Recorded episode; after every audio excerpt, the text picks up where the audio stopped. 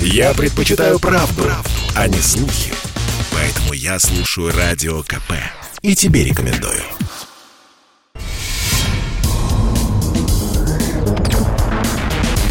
Следствие утверждало, что он стрелял в Чубайса. Два года он провел в Кремлевском Централе и добился своего полного оправдания. Радио «Комсомольская правда» и адвокат-писатель Иван Миронов представляют проект «Линия защиты». Передача о том, что безвыходных ситуаций не бывает.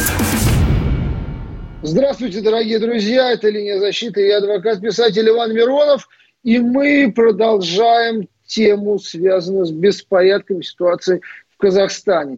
А, итак, беспорядки в Казахстане, и сегодня русские солдаты-офицеры высадились э, на территории Казахстана, и э, как раз в завершении сочельника у нас скоро Рождество, Христово, светлый праздник, и очень хотелось бы поздравить э, наших ребят, которые в этот светлый день, светлый вечер должны находиться на чужой земле с миротворческой миссией, но опять-таки, насколько она чужая, давайте разберем. И вообще э, необходимо понять, что привело к подобной ситуации и какие перспективы она будет иметь э, при том или ином развитии э, ситуации.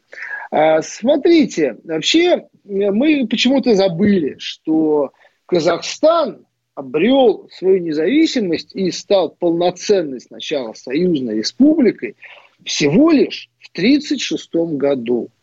В 20 году это была киргизская автономия, которая входила в состав РСФСР, Российской Советской Федеративной Республикой, и в 1936 году она стала казахской э, СССР э, и получила статус полноценной Советской Республики. Ну, большевики любили раздавать э, земли Российской империи, как слонов, направо и налево. Все хорошо помнят Крым и Хрущева, но почему-то Эм, как-то не любят э, вспоминать, что в 1936 году Сталин сделал казахов независимым государством. Но опять-таки, почему, каза... почему только казахов?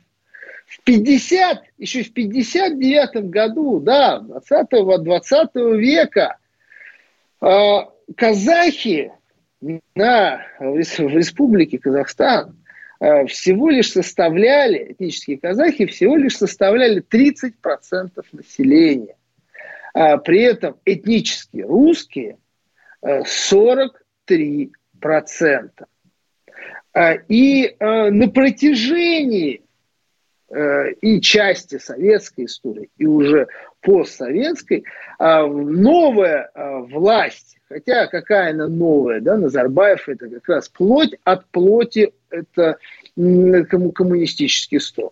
Это лидер коммунистический, вождь коммунистический а, лидер, который а, методы а, советского правления а, в интересном симбиозе с а, азиатскими инструментами власти вот при, привнес в эту новую независимую республику Казахстан. И при этом все эти годы, шаг за шагом, шло а, и как официальное, так и неофициальное выдавливание русских со своей родины, где они родились, выросли, получили образование. А, и вот очень интересно будет обратиться к статистике. Вот на сегодняшний момент, вот я вам сказал, 59 год, это 30% казахов, 43% русского населения. Что мы видим сейчас? 19% а, русских.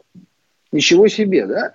19 – это это несмотря да, на то, что это вот, вот так вот съехало резко 43%, а это уже сложно назвать Казахстаном какой-то вот такой не, э, от нас державой и чужой страной. Поэтому, когда мы говорим, что э, наши десантники высаживаются на территории республики, э, назвать ее именно чужой, чужой нам страной, пока там живет, так на секундочку, только официально 3,5 миллиона русских, ну, назвать язык э, не поворачивается.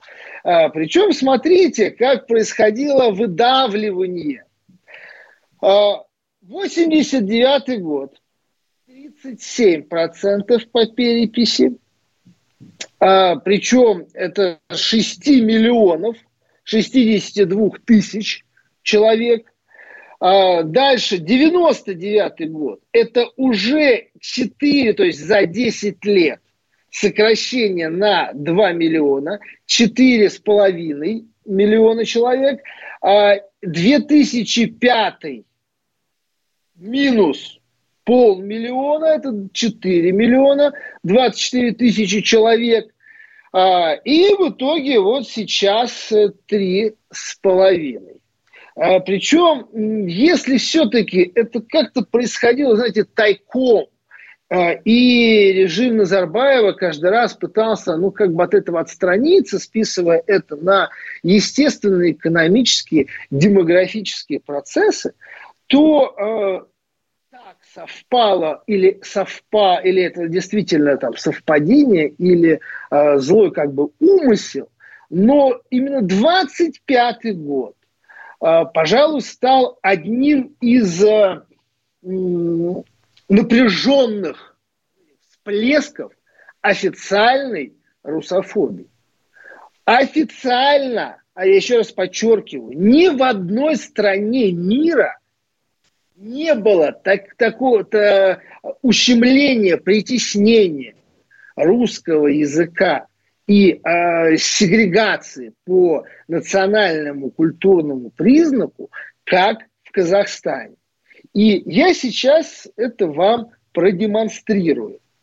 А, было принято несколько очень интересных таких официальных решений, которые фактически ставили русский язык, где на секундочку, на котором на секундочку говорит порядка 71% населения, ставили русский язык вне закона. А, и причем это происходило, я еще раз подчеркиваю, мы э, здесь даже не берем языковые патрули, хотя о них надо сказать. Потому что большой, э, большое недоумение и такие э, ласковые и аккуратные грозди – гнева высказывались почему-то именно в отношении официальной э, нашей власти, высказывались именно по поводу языковых патрулей, когда за использование русского языка в магазинах, в такси, э, несчастных э, русских э, женщин, и не только, еще, и не только русских, а этнических казахов подвергали оскорблениям и самым гнусным унижениям. При этом фактически это происходило безответственно. Но вот что официальная власть на протяжении 2021 года а, делала, ну, на мой взгляд, э, проводила какие-то абсолютно оголтелые, принимала оголтело вопиющие решения. Вот смотрите, в 2021 году было э, э, была, точнее, это, она, эта программа Э, была принята 31 декабря 2019 года. А, программа называлась государственная, государственная программа по реализации языковой политики в Республике Казахстан. Вот прямая выдержка. В целях развития государственного языка планируется увеличить долю участников письменной коммуникации, использующих латинографический алфавит казахского языка до 20% в 2022 году, до 30% в 2023 году, до 50% в 2024 году. То есть в 2022 году должно, должен был начаться переход дела производства государственных органов, учреждений и национальных компаний, а также других организаций на латиницу. Завершить этот переход планировалось в 2025 году. И э, кроме, кроме этого, э, в прошлом году фактически под запрет были поставлены вывески на обозначение на русском языке. А, член комитета по социально-культурному развитию а, Мажалиса Казахстана Берег Абдыга ли Улы, это, кстати, один, это непростой такой э, товарищ, непростой чиновник, мы к нему вернемся, он заявил, что использование русского языка визуальной информации для частного сектора допустимо лишь в случае необходимости. То есть за бортом фактически оставали все те, кто использовал э, русский язык, писал на нем, но и те, кто а, по-другому ты не умел. А, мы сейчас вернемся, э, у нас сейчас короткая пауза, мы вернемся, оставайтесь с нами, пауза будет короткой. Проект «Линия защиты». Передача о том, что безвыходных ситуаций не бывает. Мы продолжаем наш эфир. Иван Миронов, адвокат, писатель э, с вами в студии. У нас э, на связи общественный деятель, правозащитник Павел Пятницкий. Павел, добрый день. Вечер. Добрый вечер. Добрый вечер. А, добрый вечер, да. А, Павел, вот э, скажите, пожалуйста, а вот как так получилось? Мы в весь этот 21 год, нас фактически готовили общественное мнение наш народ к тому, что вот-вот, ну вот начнется война с Украиной, с НАТО, и вдруг а, а вот одномоментно у нас э, вспыхивает такая угроза а, не по военного конфликта, ну пока сложно вообще загадывать, но тем не менее а, наши миротворцы, они сегодня были введены в Республику Казахстан. Вот как так получилось, как мы так проворонили эту ситуацию? И чем, чем это, по вашему мнению, может обернуться, ну, по крайней мере, в перспективе там, на ближайший год? Ну, я думаю, мы не проворонили эту ситуацию, просто она стала публичной. А спецслужбы российские и политологи давно понимают это, видят. То есть на всем, практически на всем постсоветском пространстве э, есть факты и национализма, и я бы сказал даже не национализма, а нацизма потому что в национализме ничего плохого нет. Пусть каждый э, представитель своей нации любит свой народ, это правильно, это нормально.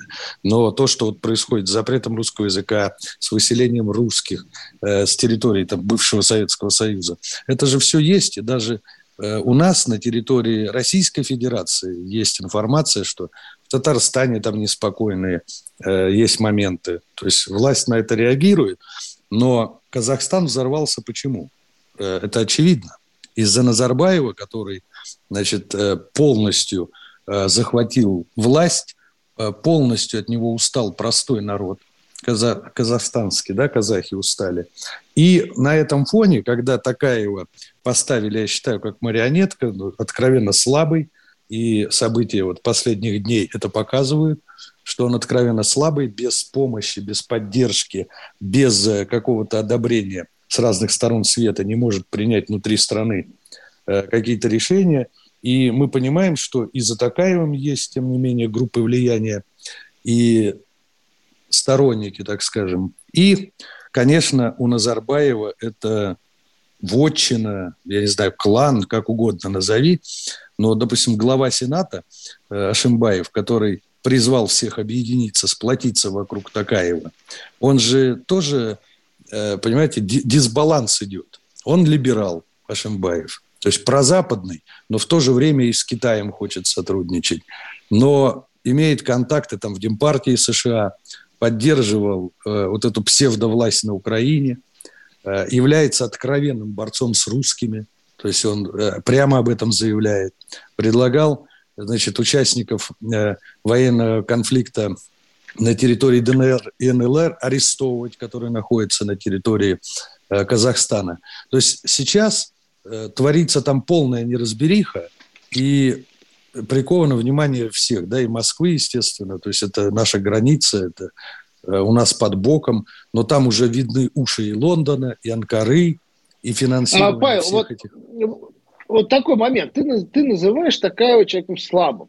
Но а, вот в той ситуации, в которой находится Казахстан, обратиться к России за помощью и фактически твердо выбрав сторону России, но решение, мне кажется, оно не из самых простых для а, столь видного представителя, одного из представителей казахской элиты. То есть фактически оно, ты оно... сливаешь своего патрона Назарбаева и твердо стоишь на позиции России, причем где уже заднюю включить ты не можешь. То есть ты для американцев уже становишься врагом, для китайцев ты становишься политиком под вопросом, и уже а, обратного хода там уже не будет. Все, только Россия, там же российское присутствие. Уже я считаю, что э, там нельзя теперь будет вывести российский контингент. То есть это, это понятно, сначала десант, там, да, как миротворческий, потом должны быть там встать российские базы, и дальше э, там уже должен быть такой мощный э, российский контингент с, с мощной инфраструктурой. Потому что в противном случае будет синдром отмены когда, если оттуда сейчас уже вот они прилетели ушли российские войска, то э, там будет такое, такая волна русофобии. Там будут русских просто уничтожать. Только за то, что русский солдат появился на территории, официально появился на территории Казахстана. Ну вот, а, решение... Ты об этом вот не думаешь? Я думаю, но мы здесь не противоречим. Почему? Потому что решение, э, как ты говоришь правильно, непростое, но это не значит, что оно сильное. Потому что крыса, загнанная в угол, э, может броситься на тебя. И в данном случае, когда Такаев, вот как было сказано, против патрона пошел, здесь э, это уже не от него зависело. То есть или, как говорится, грудь в крестах, или голова в кустах. То, что Назарбаев полностью лежит под Западом, это понятно. И Такаеву э, при любом исходе событий, то есть ему э, было бы плохо.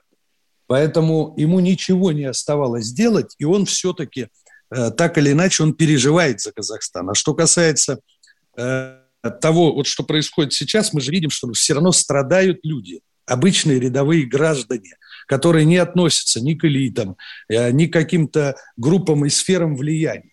И это мы видели везде. И в Армении, и на Украине, и, пожалуйста, э, Хусейн в Ираке, да, не зря Путин сказал такая вот тогда на Валдайском форуме, что говорит, Саддам Хусейн тоже так думал.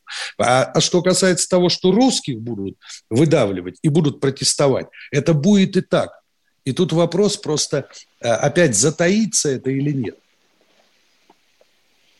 А как ты думаешь, э, Павел, почему столько лет мы как бы официальные власти Российской Федерации как бы не замечали такой оголтелой русофобии на территории Казахстана, при этом а, высасывая эту русофобию с пальца абсолютно в отношении некоторых европейских стран, Украины.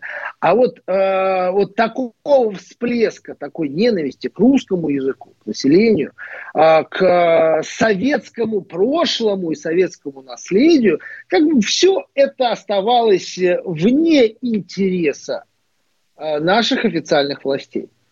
Я думаю, это было не вне интереса, а просто те лидеры, э, которые рулили э, постсоветскими э, территориями, да, ставшие государствами, в том числе Назарбаев, обещали, что вот все в руках у нас, удержим, не допустим.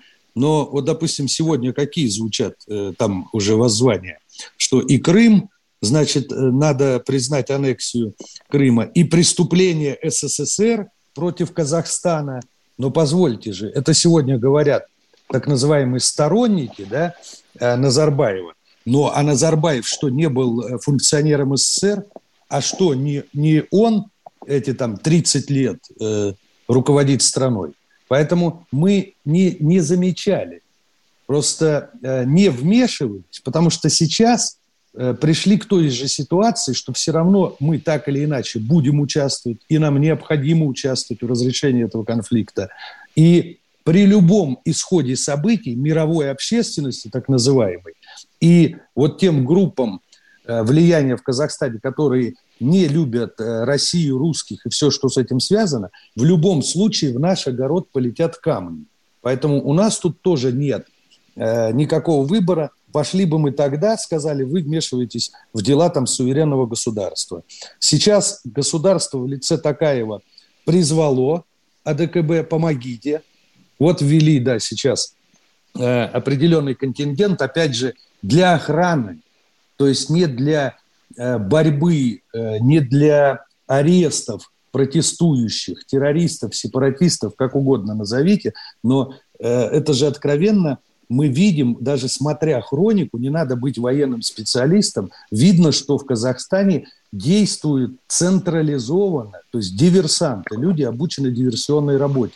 И помимо, помимо того, что э, дали волю там мародерам, как это всегда бывает, но мы же видим, как перекрываются проезжие части, как захватили э, штаб-квартиру КНБ, все сожгли, а оружейная комната ушла, как э, при захвате в аэропорту ездили, значит, машины по взлетно-посадочной полосе не давая никому ни взлететь, ни сесть. То есть, ну что это? Просто вот какие-то люди недовольные, так сказать, ценами на газ, уровнем жизни, просто так вот взяли, все э, консолидировались и все имеют такие навыки. Да, Нет, конечно. Паш, э, вообще очень много сейчас разговоров о том, что действительно это все, все не так просто, это не стихия, при том, что уровень недовольства, ненависти э, к элитам, он в Казахстане был запредельный, как и в ряде советских, постсоветских республик, но, э, да, вот то, что ты говоришь, это еще раз подчеркивает некий заказной характер. Э, Павел, спасибо большое, что были с нами, мы уходим на короткую рекламу, Павел Пятницкий был правозащитник и общественный деятель. Спасибо. Передача о том, что безвыходных ситуаций не бывает. Мы продолжаем с вами говорить о ситуации в Казахстане, э, чем это чревато для а, России, что нас ждет в 2022 году. И вот возвращаясь к тому, э, какую вообще э, невыносимую антироссийскую обстановку была создана казахскими властями. Ну, вот этих всех событий, причем это делалось стремительно, и 21 год, наверное, стал такой а, пиковый и заложил а, все основы, чтобы в течение нескольких последующих лет полностью исключить русский язык, даже как язык общения, не говоря уже о э, образовании, лечении, Э, науки. Зачем это делалось, мы можем только да, предполагать.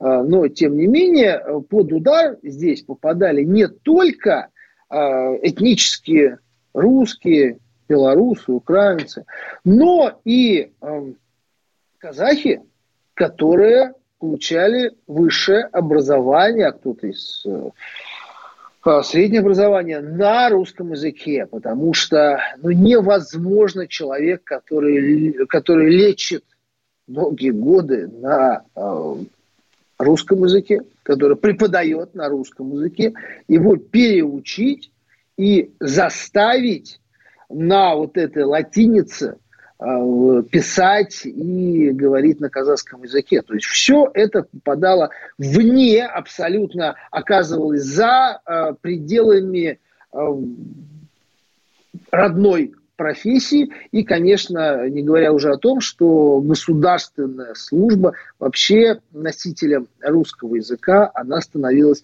невозможной. И вот, и вот э, интересно, кстати, еще, причем, знаете, такие вещи, вот если э, даже, да, если эти вещи бы транслировались с территории Российской Федерации в отношении тех же казахов здесь, то, наверное, э, тот, кто это мог позволить, он имел все шансы оказаться на тюремных нарах. Но а, эта позиция в отношении русского населения в Казахстане, она становилась почему-то какой-то почти официальной нормой. Вот смотрите, а, что писала ведущая газет, одна из ведущих газет Республики Казахстан Жас Алаш, что а, национальные браки представляют угрозу для национального суверенитета. То есть же, э, жениться, выходить замуж за представителей русского этноса в Казахстане было, становилось чуть ли не аморальным и э, чуть ли не преступным по меркам вот этих новых традиций и правил, которые приобрели ну, официальный статус практически. А дальше вот я уже упоминал, а, упоминал Белика, депутата Мажилиса парламента Казахстана, Берика Абдыгалиулы, который вот так э, топил э, резко, пламенно против русского языка, его использования. Но это не простой, это не какой-то фрик, да, среди депутатов такие встречаются, наверное, в любом парламенте, в любой стране. А, это человек, который возглавил, опять-таки, в 2021 году Государственную комиссию по полной реабилитации жертв политических репрессий, которая была создана указом президента. И, внимание, две основные категории – кто должен быть реабилитирован, признан национальным героем, и, соответственно, все те, кто э, в отношении него использовали репрессивные э, инструменты, они признавались изменниками и предателями нации. Это в первую очередь новый национальный герой Казахстана. Это басмачи. Это те, кто был осужден получил длительные срока или расстрелян за а, бандитизм, а, убийство, диверсии в отношении представителей советской администрации. И второе, вторые – это те, кто сотрудничал с нацистами, сотрудничал с Гитлером, а именно те, кто сражался на в рядах туркестанского легиона в рядах э, немецкого вермахта. Какового? То есть басмачи, нацисты, это новые национальные герои Казахстана по версии официальной, официальной власти, которая, ну, я думаю, уже теперь будет трансформирована. А, и вот смотрите, что писал вот этот э, и заявлял в интервью этот Абдыгалиулы берег, он говорил, что э, среди них, среди репрессированных, э, были люди, совершившие убийство. Они-то и оставались нереабилитированными. Они убивали красных. Думаю, что большинство участников тех восстаний не были реабилитированы. Работая в этой комиссии, мы видели, что большинство реабилитированных приходится на 89-92 годы, а тех, кто остался не реабилитированными, большинство были осуждены по уголовным делам за убийство. То есть, э, вы понимаете, да, убийство представителя советской администрации а, это теперь, э, это теперь подвиг пишет, что это люди были, это цитаты, действительно храбрецами, а в народе у них было больше авторитета, чем у советской власти, и э, дальше, согласно политике тех времен, люди, убивавшие красноармейцев, пришедших с такими целями, тоже считались убийцами. По сегодняшним понятиям они пытались защитить свои аулы от издевательств со стороны красных когда а, все аресты а, и суды, совершенные красными в отношении жертв репрессий, будут признаны незаконным. То есть вы понимаете, да, убийство красноармейцев и советских солдат становилось подвигом, овеянным славой. А, и, но здесь-то заход был дальше. А, то, что теперь все, кто имел отношение к э, советской власти, ее поддерживал, воспевал, э, был ею выпистован, они все признав... они все должны, ну, по логике быть признанными государственными преступниками и изменниками. То есть на мой взгляд, здесь как раз вот эта бомба закладывалась под э, режим Назарбаева, потому что уж более коммунистического, более советского, чем Назарбаев, э, ну, сложно придумать. А, и, э, но при этом, конечно, когда он пытался сидеть на всех стульях и советского наследия, и какие-то дифирамбы заигрывания с Россией, но при этом спокойно выстраивая э, четкую антироссийскую политику и с, с Америкой, и с тем же Китаем. Потому что, да, именно антироссийскую, потому что речь идет о том, что Китай э, на территории Республики Казахстан пытался перехватить э, рынки, Э, и сбыта, и производственные, э, производственные площади для того, чтобы просто вытеснить э, крупный, крупный российский там, промышленный бизнес территории. И таких примеров очень много. И, кстати, вот по поводу некой такого народного гнева, вспышки, которую мы наблюдаем и наблюдали Э, в течение этих последних дней.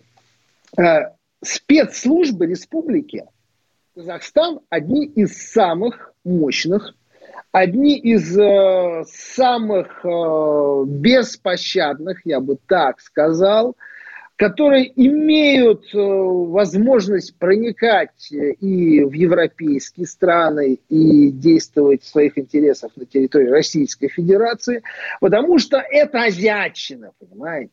Любая власть должна была обеспечить себе безопасность от заговора, потому что заговор это, это в крови у, эм, ази, у а, азиатских деспотий. Потому что если мы посмотрим на протяжении всей мировой истории, э, любая азиатчина, она э, смена режимов, смена элит, она проходит только в основном путем заговоров близких сторонников, самого ближайшего окружения. И то, что в принципе мы сейчас наблюдаем, да, это отчасти так. Потому что, на мой взгляд, без участия представителей спецслужб выстроить такую систему подготовки, координации – протестов, беспорядков просто невозможно. Знаете, есть интересный такой пример, вот как там действовал, действовали те, те же спецслужбы. Возьмем 2014 год, ну, мы, кстати, сейчас должны, э, мне подсказывают, уйти на, э, на короткую паузу, она будет недолгой, э, и мы-то уже, я думаю, сможем принять э, ваши звонки, ответить на ваши вопросы. 8 800 200 ровно 9702. Телефон для сообщений 8 967 200 ровно 9702. Не переключайтесь. Пауза защиты. Передача о том, что безвыходных ситуаций не бывает. Продолжаем обсуждать ситуацию в Казахстане. А, мы остановились на том, что а, казахские спецслужбы одни из самых сильных, могущественных, которые были внедрены ну, практически во все сферы и очень жестоко расправлялись э, с противниками режима Назарбаева, не жалея ни чужих, ни своих. Э, и вот даже э, им удалось в свое время как бы дотянуться до Австрии, где э, пытался найти э, убежище, нашел свой последний приют, его бывший зять, а, Рахат Алиев, который благодаря э, женитьбе на э, дочери Дориге, дочери Назарбаева, сделал блестящую карьеру, стал фактически вторым лицом, руководил спецслужбами, ну а потом э, был обвинен в том, что он сам решил стать во главе государства, сместив Назарбаева. Ну, такая, знаете, чисто такая азиатская история, чисто азиатская история. И э, он, ему удалось все-таки сбежать в Австрию, э, где он мирно дожидался экстрадиции в Казахстан. Причем это не слабое, это не слабое давление такое было, чтобы добиться от австрийских властей экстрадиции. Он сначала, его пытались отравить, и, насколько я знаю, э, сотрудники австрийской тюрьмы, они даже понесли наказание за эту попытку отравления, а потом его нашли, вот этого несчастного Алиева, а, нашли повешенным в австрийской тюрьме в камере одиночки. То есть я говорю о том, что спецслужбы, конечно, блестяще работали, четко, жестоко, цинично, э, уничтожая противников режима и получая информацию. Ни один, э, ни, причем когда нам пытаются сказать, ну, что вот, дескать, вышли, да, повышение цен, замутили какой-то беспорядок, тут же появились почему-то бутылки зажигательной смесью, тут же подвезли оружие, понеслось, а полиция спокойно все оставляла, а, оставляли, оставляли свои как бы рубежи и освобождая дорогу мятежникам. Ну, понятно, такого не бывает. И все э, хорошо помнят события в Жаназоне, когда просто когда вышли шахтеры, их э, как цыплят перестреляли, а все, кто мог, или э, поддерживал, или пытался на этой памяти заработать политические, э, политические очки, всех зачистили. Поэтому, конечно, без участия ряда э, спец, представителей спецслужб такое, такое быть было невозможно было реализовать. Давайте послушаем звонок. Здравствуйте. Роман здравствуйте, из меня... Санкт-Петербурга. Да, здравствуйте, меня Роман зовут. Я вот сегодня тоже переживаю за Казахстан, целый день смотрю телевизор и показывают, как вот бронетехника идет, и солдаты грузятся в самолеты. И вот когда особенно я бронетехнику увидел, я вспомнил, знаете, слова Галича – Граждане, Отечество в опасности, наши танки на чужой земле. Понимаете? И вот я, как человек миролюбивый, а хотят ли русские войны, я отвечаю, конечно, нет, мне непонятно, почему наши войска оказываются то в Сирии, то они оказываются теперь в Казахстане. Мы помогаем непонятно кому. Очень сомнительный режим. Был бы какой-то хороший режим, было бы понятно. Режим очень сомнительный. Это чисто внутренняя ситуация. Зачем мы туда лезем? А вы не считаете, что те настроения, которые, о которых я сейчас говорил, русофобские настроения, которые э, стали одним из э, официальной повесткой республики, они бы еще больше получили развитие в случае, если бы не, везли, не ввели туда своих миротворцев. И не являются ли наши миротворцы гарантом безопасности наших братьев русских, которых там 3,5 миллиона, которые проживают на территории республики? Сейчас я вам вкратце отвечу. Вот э, русофобия, ну, если она есть, в Восточной Европе и вызвана тем, что они какое-то время находились под оккупацией Советского Союза. Я вам, кстати, вот одну цифру скажу. Сегодня вот с товарищем обсуждали эту тему. В Чечне в конце 80-х было 30% русских, ну, национальный состав. Сейчас угу. менее 2%. Самых последних цифр нету, там цифра, по-моему, пятилетней давности, но она снижается, снижается, снижается и снижается. Уже, может, сейчас и процента нету. Проверьте мои цифры тут же. Вот, понимаете, когда мы ищем русофобию за рубежом и не смотрим, что у нас в регионах происходит, вот это для меня странно, надо страной заниматься, я так считаю. Но я вам также скажу, вот очень интересно, мы пытались найти, мы долго-долго искали русофобию в Украине, мы долго-долго искали русофобию в Европе, да, но при этом мы не замечали э, русофобии э, казахских эли, э, казахской элиты которые у нас и называли Казахстан, казахскую власть, несмотря на то, что каждый раз она поворачивалась к нам спиной, абсолютно дружественным, братским нам режимом. Может быть, это как раз вот э, в качестве примера и в качестве иллюстрации вашей позиции можно использовать.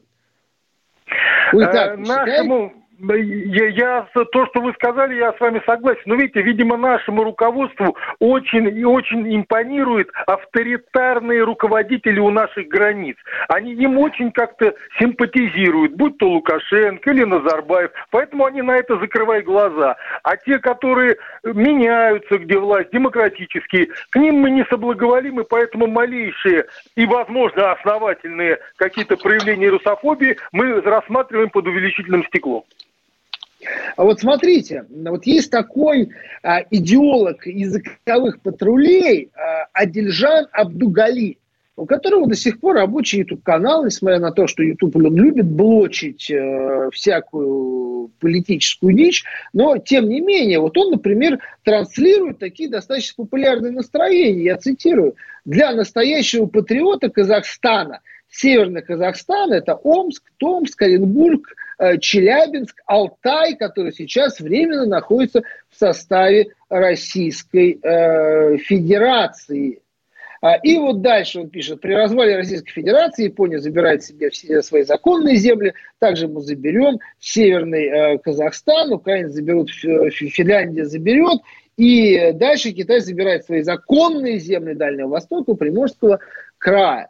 А вот мне кажется, вот подобные настроения, понимаете, это не одиночки, это не шизофреники, это не а, какие-то последователи каких-то сект, э, запрещенных режимов, организаций. Нет, это некое такое популярное общественное мнение, которое не может возникнуть без подогрева его и без э, молчаливого согласия со стороны властей. Вы не считаете, что вот это есть угроза, которая находится у нас под брюшьем? И э, вам не кажется, что все-таки э, некорректно сравнивать там с э, Казахстан, Сирией, э, с Афганистаном, потому что там не было наших граждан, и они фактически не, грани, они не граничили с территорией Российской Федерации так может быть все-таки э, необходимы там и базы, и миротворцы наши. Давайте так, если мы хорошо помним историю, мы, э, как Российская империя это собиралась. Когда э, князьки местные, уставшие друг друга жрать, грызть горло, да, которые уже по колено стояли э, в чужой собственной крови, устав от этого, они обращались э, к русским царям, императорам с просьбой принять их, чтобы они встали под э, имперский властяк. Может, все-таки э, и вот сейчас эта история повторяется, нет? Я с вами согласен, вот вы слишком долго задавали вопросы, там получилась целая куча вопросов. Я с вами полностью согласен, мне глубоко не симпатичны сентенции этого товарища, и которые, видимо, ну, как бы на него руководство Казахстана, в частности, закрывало глаза, я согласен. Но, к сожалению, вот наших войск, назовем это так, можно называть помягче, но назовем пожестче, он, наоборот, будет потакать тем вот таким настроением антирусским. Вот я о чем переживаю. И наше население, которое там живет, а там наших 30% русских людей в Казахстане сейчас по официальным данным, к сожалению, они могут постепенно, не сейчас сразу, но отношение к ним ухудшится, и они будут, возможно, как-то страдать. Роман, ну куда, ж, куда уж хуже вот тех настроений, того отношения, которые, которые я вам вот привел в качестве примера, куда уж хуже, что убиваю, но если разве что не убивают пока, если бы, скажем, а, вот пришли бы вот эти все молодчики, которые исповедуют эти настроения и а, несут эти идеи как бы в массы, то без наших миротворцев, возможно, это как раз и привело бы к, к, убийце, к убийствам и преступлениям, к откровенным против тех, кто называет себя русским. Или хочет просто говорить на русском языке. В общем, я думаю, спасибо а, большое, Роман, за а, ваш звонок. Очень было интересно. А, в ближайшее время, вы знаете, время действительно сжимается. И то, что раньше могло разворачиваться на протяжении лет, сегодня может умещаться в несколько, в несколько месяцев. Я думаю, мы будем наблюдать вот эту эпическую картину. Еще раз всех э, православных я поздравляю с грядущим Рождеством Христовым. А, это была линия защиты. Я адвокат Э, писатель Иван Миронов. Э, слушайте нас по четвергам в 8 часов вечера. Спасибо. Проект «Линия защиты». Передача о том, что безвыходных ситуаций не бывает.